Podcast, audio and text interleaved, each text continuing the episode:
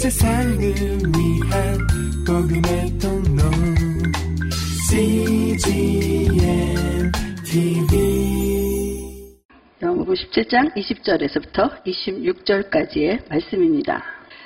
내 기도는 이 사람들만을 위한 것이 아닙니다. 이 사람들이 전하는 말을 듣고 나를 믿는 사람들을 위해서도 기도합니다.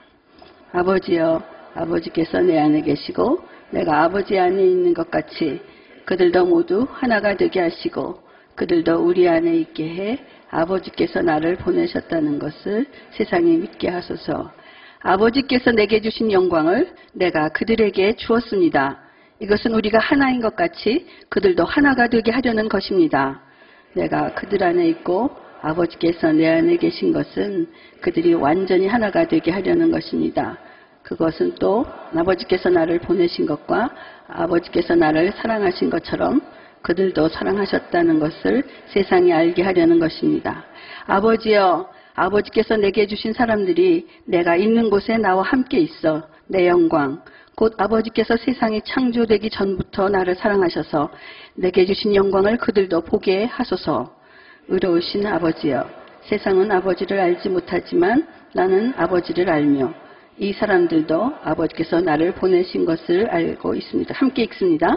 나는 그들에게 아버지를 알렸고 또 앞으로도 계속 아버지를 알게 해 나를 사랑하신 아버지의 그 사랑이 그들 안에 있고 나도 그들 안에 있게 할 것입니다. 아멘. 네, 오늘 이 말씀을 가지고 믿는 자들을 위한 기도라는 제목으로 우리 이재 목사님 말씀 전해주실 때 큰 은혜가 있기 바랍니다. 우리 목사님 네, 올라오셨는데 우리 사랑의 박수로 한번 목사님 모시도록 하겠습니다. 할렐루야. 네. 아, 이 새벽에도 하나님께서 우리 특별 새벽 기도를 통해서 예비하신 그 풍성한 은혜가 우리 모든 성도들에게 임하기를 축원합니다. 하나님이 예비하신 것은 언제나 우리가 상상할 수 없는 또 기대하지 못했던 또 우리가 생각하지 못했던 그러한 은혜가 있습니다. 또 이 특세 가운데 참여하신 분 어떤 분 이렇게 생각하시는 분들도 있을지 모르겠습니다. 아, 이재훈 목사 말씀을 통해서 은혜 받으리라고는 기대하지 못했다. 그러나 기대하지 못했던 은혜가 임했다. 그것이 은혜입니다.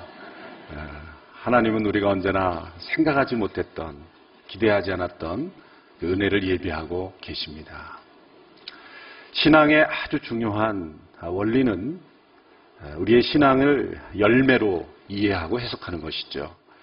예수님께서 두 번씩이나 이 열매라는 단어를 통해서 우리 믿음 생활의 근본적인 원리를 설명해 주셨습니다.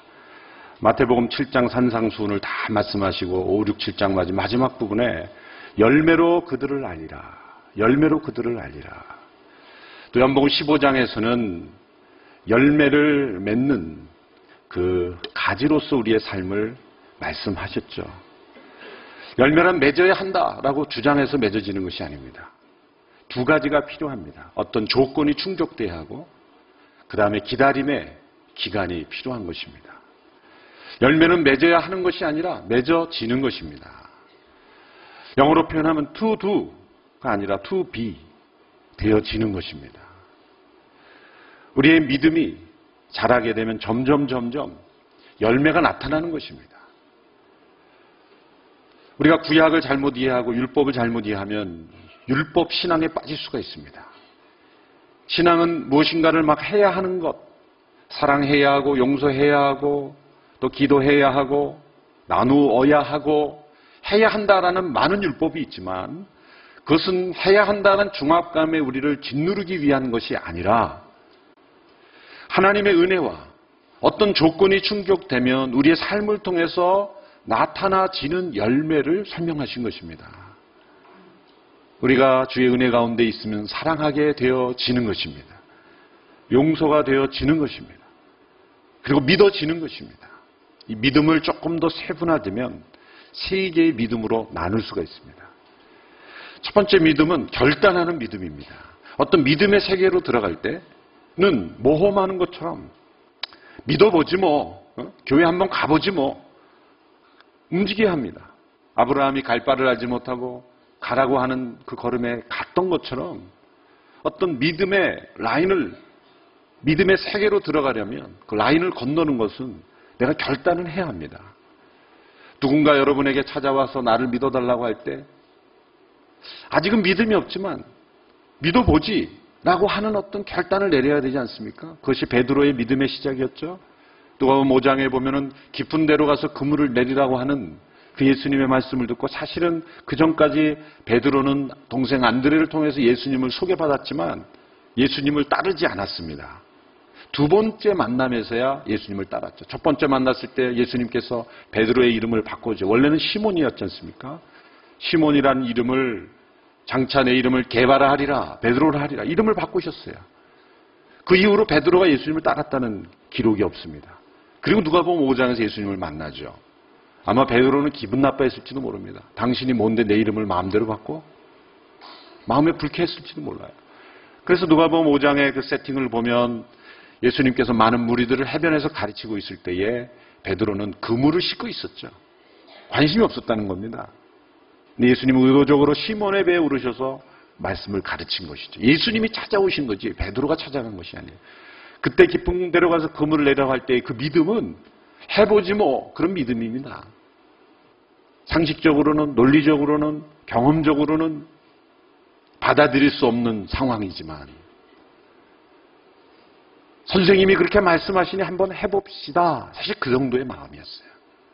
그런 던져는 믿음, 나를 한번 내려놓는 믿음, 모험하는 믿음, 그런 믿음, 그 믿음이 필요합니다.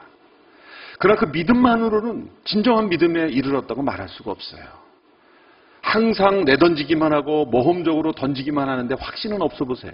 그 믿음이 아니라 그런 모험 그 자체에 불과할 것입니다. 믿음은 모험적인 성격이 있지만 모험으로 끝나는 것이 아닙니다. 믿음은 반드시 확신이 있습니다. 두 번째 단계의 믿음은 믿어지는 믿음이에요. 믿어지는 믿음. 믿을 수밖에 없는 믿음. 누군가 어떤 사람을 보면 안 믿으려고 해도 믿을 수밖에 없는 사람이 있죠. 믿음이 가는 사람이 있어요. 그것은 내가 그 사람을 믿으려고 해서가 아니라 그 사람의 존재 자체가 나에게 믿음으로 다가오는 것입니다. 그 사람이 말한 것을 보고 그 사람이 말한 대로 행동한 것을 보고 그 사람의 모든 삶을 볼 때 인격과 삶이 하나가 되고 주변 사람들에게 미치는 영향을 보면 믿음이 생기는 것입니다. 그 믿음은 내가 믿겠다라고 하는 게 아니라 그 믿음의 대상에서부터 나에게 찾아오는 믿음인 것이죠. 이것은 믿어지는 믿음, 믿을 수밖에 없는 믿음인 것입니다. 우리 하나님은 믿을 수밖에 없는 하나님이십니다. 그것이 성경의 역사 아닙니까? 성경의 수많은 역사를 통해서 하나님이 약속하신 것은 반드시 그대로 이루어졌다는 것을 우리는 성경을 통해서 읽을 수 있기 때문에 우리 하나님을 믿을 수밖에 없는 것입니다. 아브라함도 처음에 갈 바를 알지 못하고 가라고 하니까 떠났지만 왜 가야 하는지 모르지만 그의 12장의 믿음에서 점점 점점 지나가면서 점차 하나님을 믿게 되었죠. 믿을 수밖에 없는 하나님.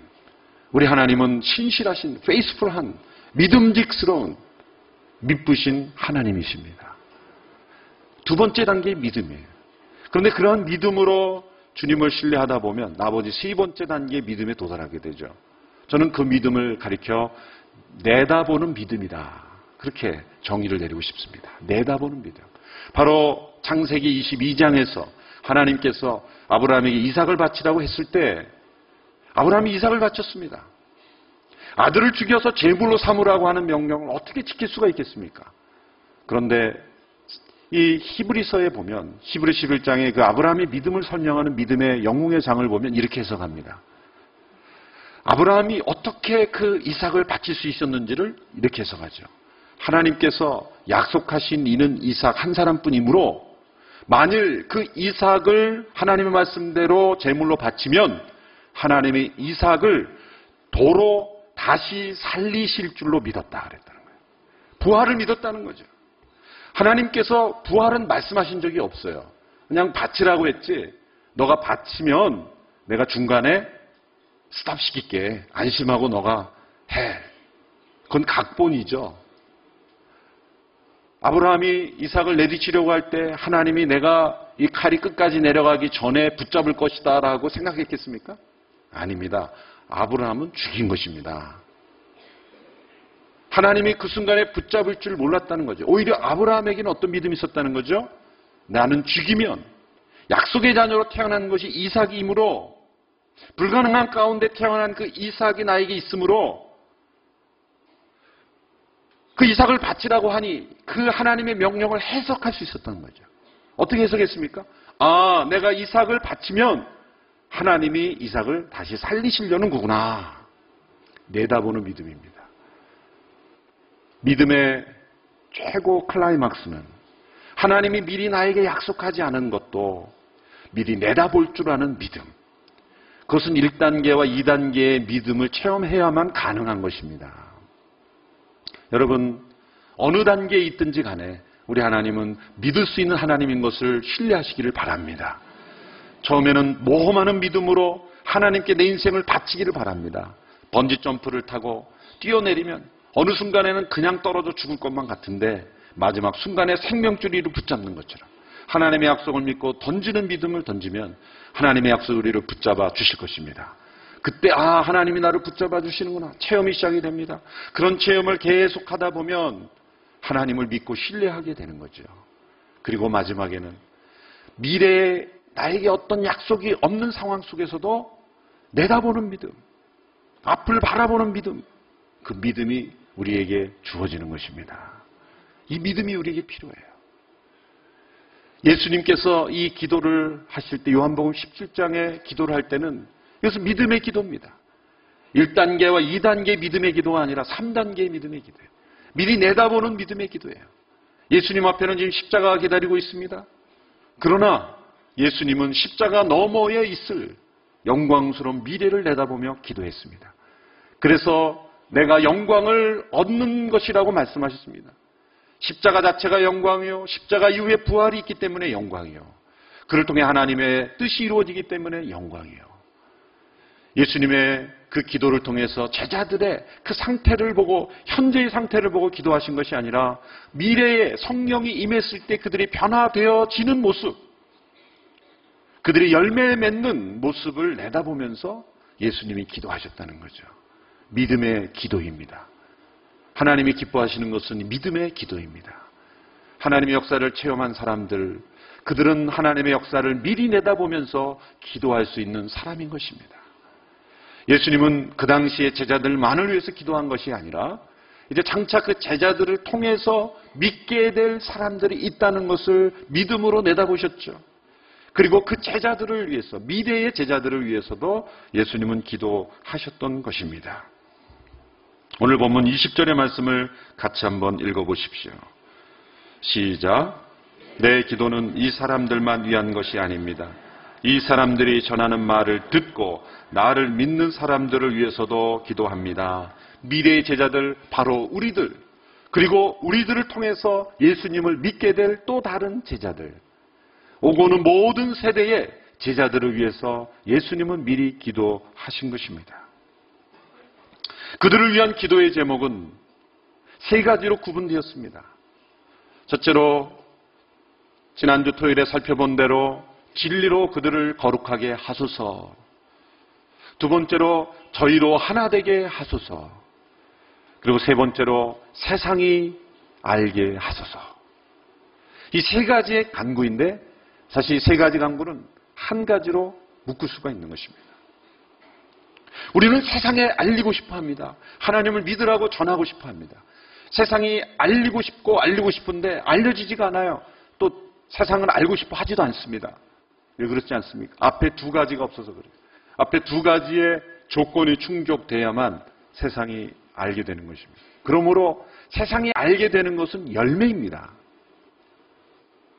세상을 향하여 하나님을 당신들이 알아야 된다, 알아야 된다 주장해도 사람들이 관심이 없는 이유가 무엇일까요? 앞에 두 가지 기도 제목이 이루어지지 않아서 그래요. 먼저 우리가 진리로 거룩해지지 않아서 그렇습니다.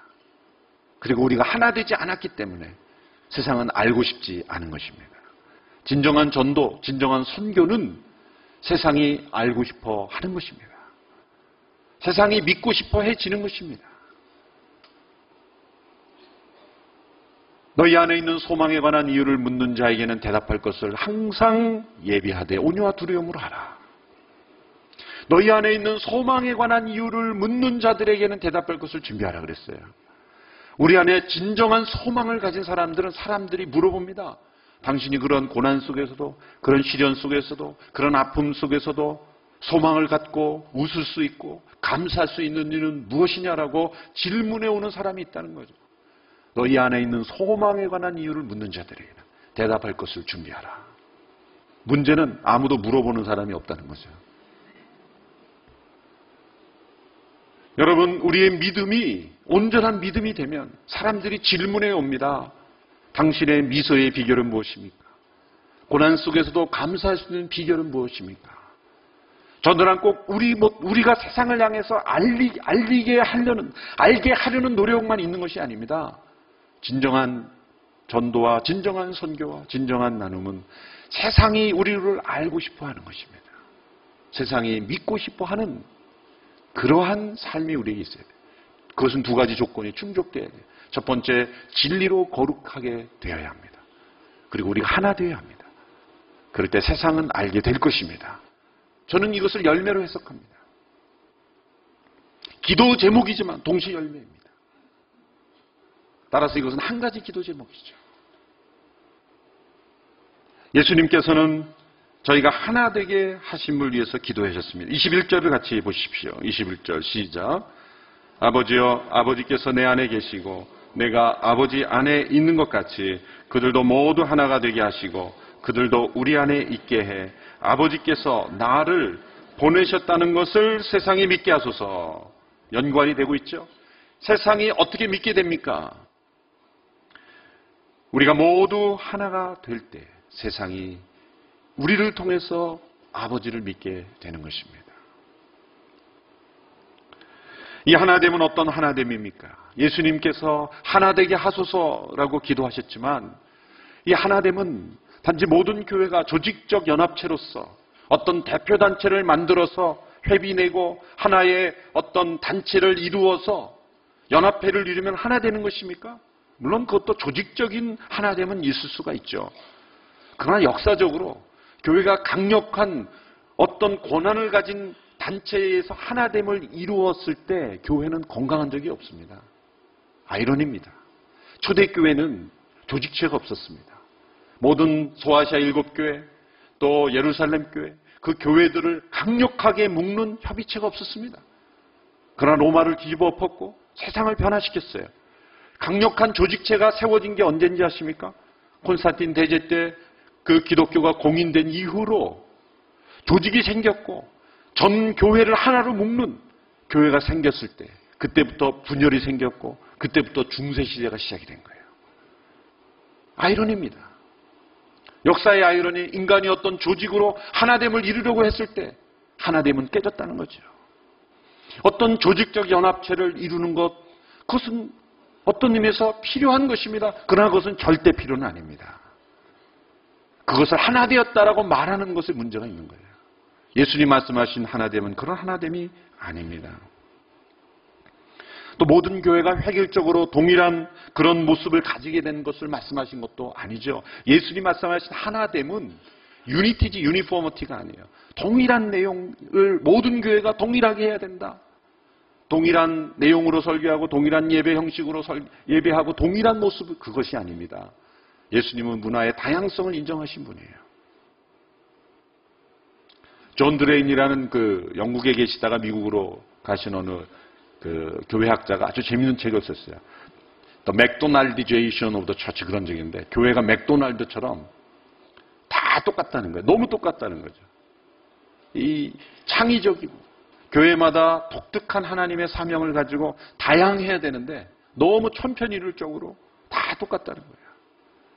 예전에는 교회 간판도 다 똑같았어요.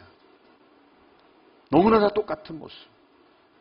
그래서 이 새로운 바람을 온누리교회가 한목사님 통해 이루어졌던 것이 강대상이 위에 있지 않고 아니, 그 목사님 앉는 자리가 위에 있지 않고 아래에 있는 거죠. 아마 처음이었을 겁니다.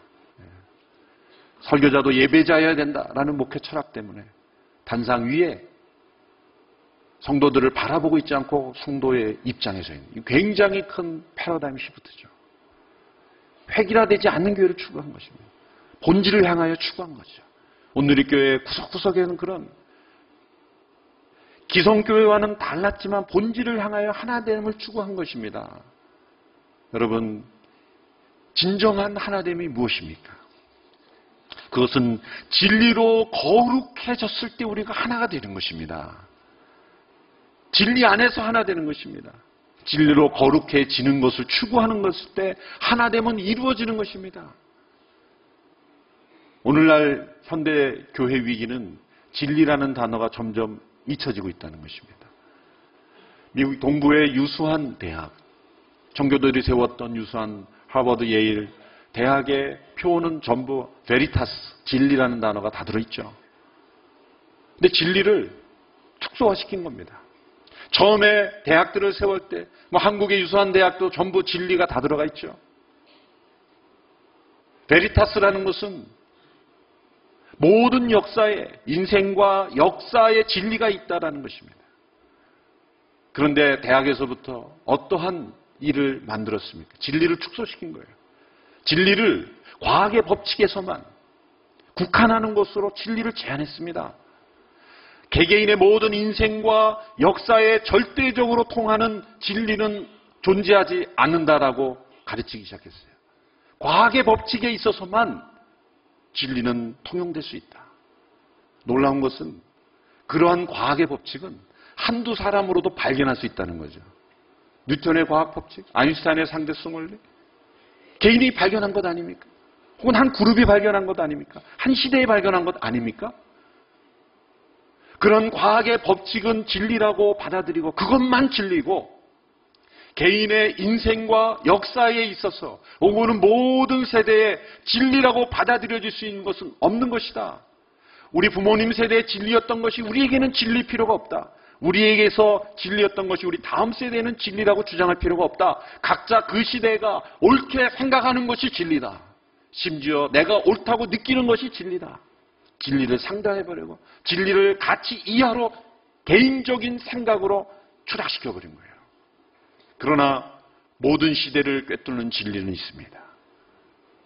모든 우리의 인생과 역사에 불변의 진리가 있다는 것이죠. 그 역사는 한 시대가 만들 수 있는 것이 아닙니다. 그 진리는 한두 사람이 만들어 놔가지고 이것이 진리다라고 말할 수 있는 것이 아닙니다. 그래서 역사가 필요한 거예요. 하나님의 성경을 역사 형태로 주셨습니까?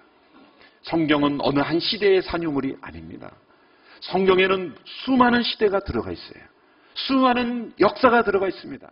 한두 사람의 주장이 아닙니다. 이것은 수많은 시대에 오고 오는 모든 세대에 적용될 수 있는 진리를 우리에게 주신 것입니다. 그러므로 이 진리를 우리가 따르게 될 때 우리가 그 진리 안에서 하나 될 수 있는 거예요.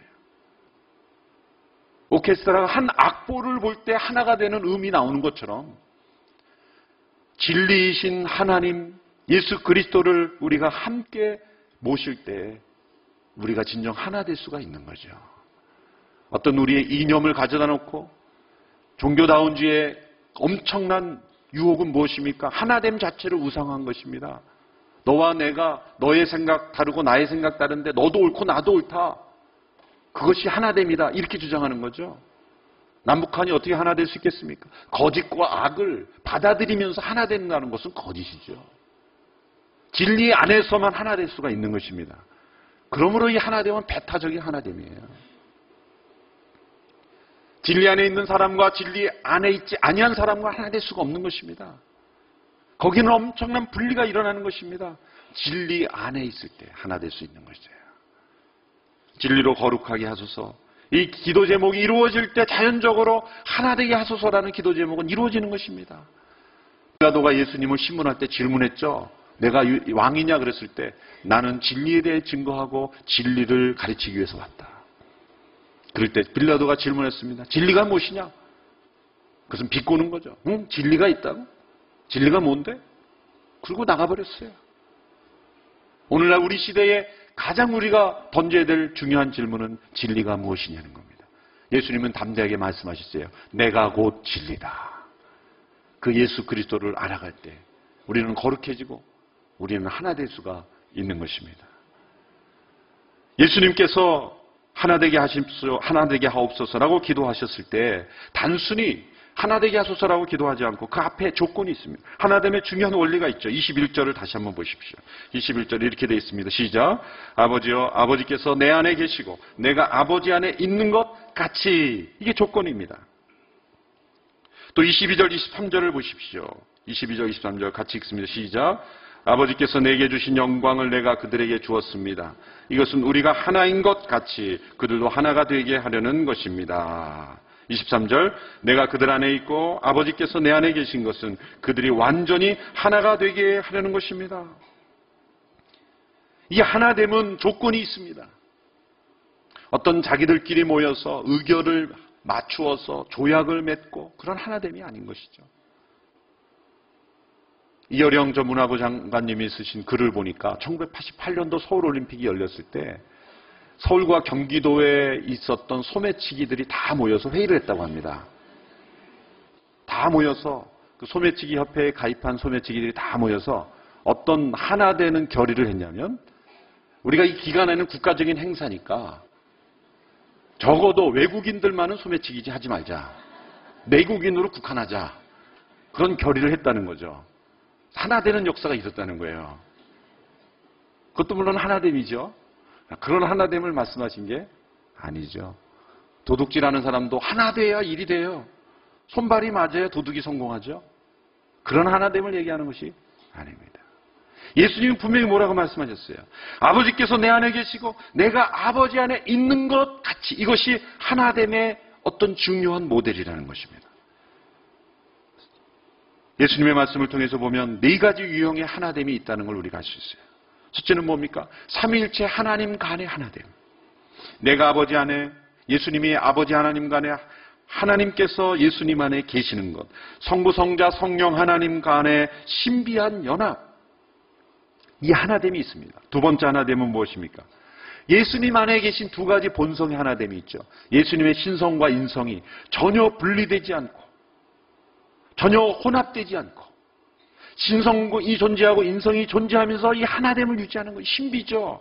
초대교 역사를 보면 예수님 어떻게 하나님이면서 사람이시냐 이거 가지고 몇백 년을 따졌어요. 어떤 사람은 하나님이시다 사람이 아니다라고 주장하는 사람이 있고 그래서 이단으로 정죄되고 어떤 사람은 사람이 어떻게 하나님이냐 그래서 이단으로 정죄된 사람이 있고 이 신성과 인성이 완전히 분리되었다라고 주장해서 이단이 된 사람이 있고 완전히 믹스되었다라고 주장해서 이단이 된 사람이 이것이 거의 뭐 제가 정확한 연도는 기억하지 431년인가요? 그때 가서야 예수님은 완전한 하나님이 완전한 사람이면서 이 두 본성이 예수님 안에서 하나가 되어 있다. 혼합된 것도 아니고 분리된 것도 아니고 완전 하나가 되어 있다라는 것을 그때 가서 받아들였죠. 그러므로 예수님의 신성과 인성을 믿지 않으려는 사람은 초대교회에 있었던 400년 동안의 모든 회의록을 검토해 보시고 그것을 하나하나 반박하시고 나서 믿지 않으셔야 돼요. 무엇이 지혜롭습니까? 수백 년 동안 수많은 사람들이 모여서 토론하고 서로를 정지하면서 만들었던 그 회의 결과를 받아들이는 것이 지혜롭습니다. 누가 400년 이상을 살면서 그걸 다 검토할 수 있겠습니까? 예수님 안에 신성과 인성이 하나됨. 세 번째 하나됨은 바로 예수님과 그분께 속한 사람들의 하나됨이죠. 이제는 내가 산 것이 아니 오직 내 안에 그리스도께서 사신 것이라. 그리스도께서 내 안에 내가 그리스도 안에 예수님과 우리와의 하나됨입니다. 네 번째 마지막 하나됨이 바로 그리스도인들끼리의 하나됨. 예수 그리스도를 머리로 한 우리들끼리의 하나됨이 네 번째 있습니다. 첫 번째부터 세 번째까지는 우리가 할 수 있는 게 아니에요. 예수님께서 해주셔야 하는 거예요. 하나님께서 이루시는 것입니다. 그러나 네 번째는 바로 우리가 하나 되어야 하는 것입니다. 그것은 어떻게 이룰 수 있습니까?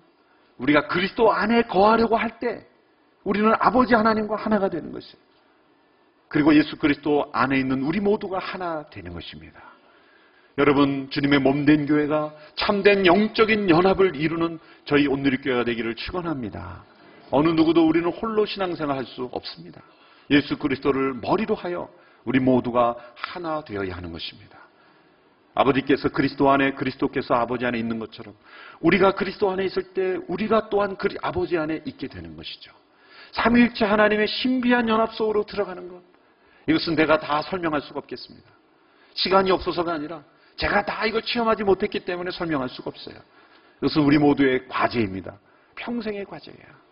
이 기도의 제목을 체험해가는 것. 이것이 우리 일평생 신앙생활의 목표인 것입니다. 자, 이제 마지막으로 이 하나됨을 통해서 이 목표는 무엇입니까? 하나됨을 통해서 이루시고자 하는 것, 이것은 세상이 하나님의 사랑을 알게 하기 위함입니다. 23절 후반부를 보십시오. 이렇게 되어 있습니다. 그것은 또 아버지께서 나를 보내신 것과 아버지께서 나를 사랑하신 것처럼 그들도 사랑하셨다는 것을 세상이 알게 하려는 것입니다. 세상이 하나님의 사랑을 알도록 나의 사랑, 우리의 사랑이 아니라 하나님의 사랑을 그들도 알게 하기 위해서 우리는 아버지 안에 하나 되어야 하는 것입니다. 뿐만 아닙니다. 24절 보십시오. 같이 읽습니다. 시작. 아버지여, 아버지께서 내게 주신 사람들이 내가 있는 곳에 나와 함께 있어 내 영광, 곧 아버지께서 세상이 창조되기 전부터 나를 사랑하셔서 내게 주신 영광을 그들도 보게 하소서. 예수 그리스도의 영광을 그들이 보게 하소서. 세상이 보게 하소서. 세상이 하나님의 사랑을 알게 하시고 예수 그리스도의 영광을 알게 하소서. 이것이 바로 예수님이 우리의 하나됨을 통해서 진리로 거룩해지고 우리가 그리스도 안에 하나됨을 통해서 이루시고자 하는 주님의 목표인 것입니다. 예수님은 분명히 말씀하셨습니다. 우리가 그리스도 안에서 서로 사랑할 때 세상이 하나님을 알게 될 것이다. 요한복음 13장 34절 35절 주님께서 주신 새 계명을 읽고 마치겠습니다. 같이 읽습니다. 시작. 내가 너희에게 새 계명을 준다. 서로 사랑하라. 내가 너희를 사랑한 것 같이 너희도 서로 사랑하라. 너희가 서로 사랑하면 이로써 모든 사람들이 너희가 내 제자임을 알게 될 것이다. 이 단어가 중요해. 알게 될 것이다. 알게 되어지는 것입니다. 우리가 아무리 알리려고 알리려고 해도 세상은 관심이 없는 이유는 무엇입니까? 우리가 진리로 거룩해지지 않았기에. 그리고 우리가 서로 사랑하지 않기에 세상은 관심이 없는 것입니다. 그러나 우리가 이 기도의 제목을 순종하며 나갈 때 세상은 알게 될 것입니다. 영광을 보게 될 것입니다. 하나님을 알게 될 것입니다. 우리처럼 하나님 안에 거하게 될 것입니다. 우리가 그 사랑 안에 초대하는 것입니다. 요한일서 1장에 보면은 우리의 사귐은 우리끼리의 사귐이 아니라 하나님과 예수 그리스도와 함께하는 사귐이라 그랬어요. 진정한 코이노니아는 우리끼리 교제하고 그럼으로써 이루어지는 것이 아니에요. 하나님과 그리스도 안에 머물려고 할 때 우리는 진정 하나 되는 것입니다. 부부간에도 마찬가지입니다. 가족도 마찬가지입니다. 진정한 하나됨은 하나님과 그리스도 안에 우리가 거할 때 진정한 하나됨은 이루어지게 될 것입니다. 그리고 세상이 알게 될 것입니다. 믿게 될 것입니다. 하나님께 영광 올리게 될 것입니다. 이런 신앙의 아름다운 열매가 우리의 삶을 통해, 우리의 기도를 통해, 주님의 몸된 교회를 통해 이루어지기를 주님의 이름으로 축원합니다. 온 세상을 위한 복음의 통로 CGM TV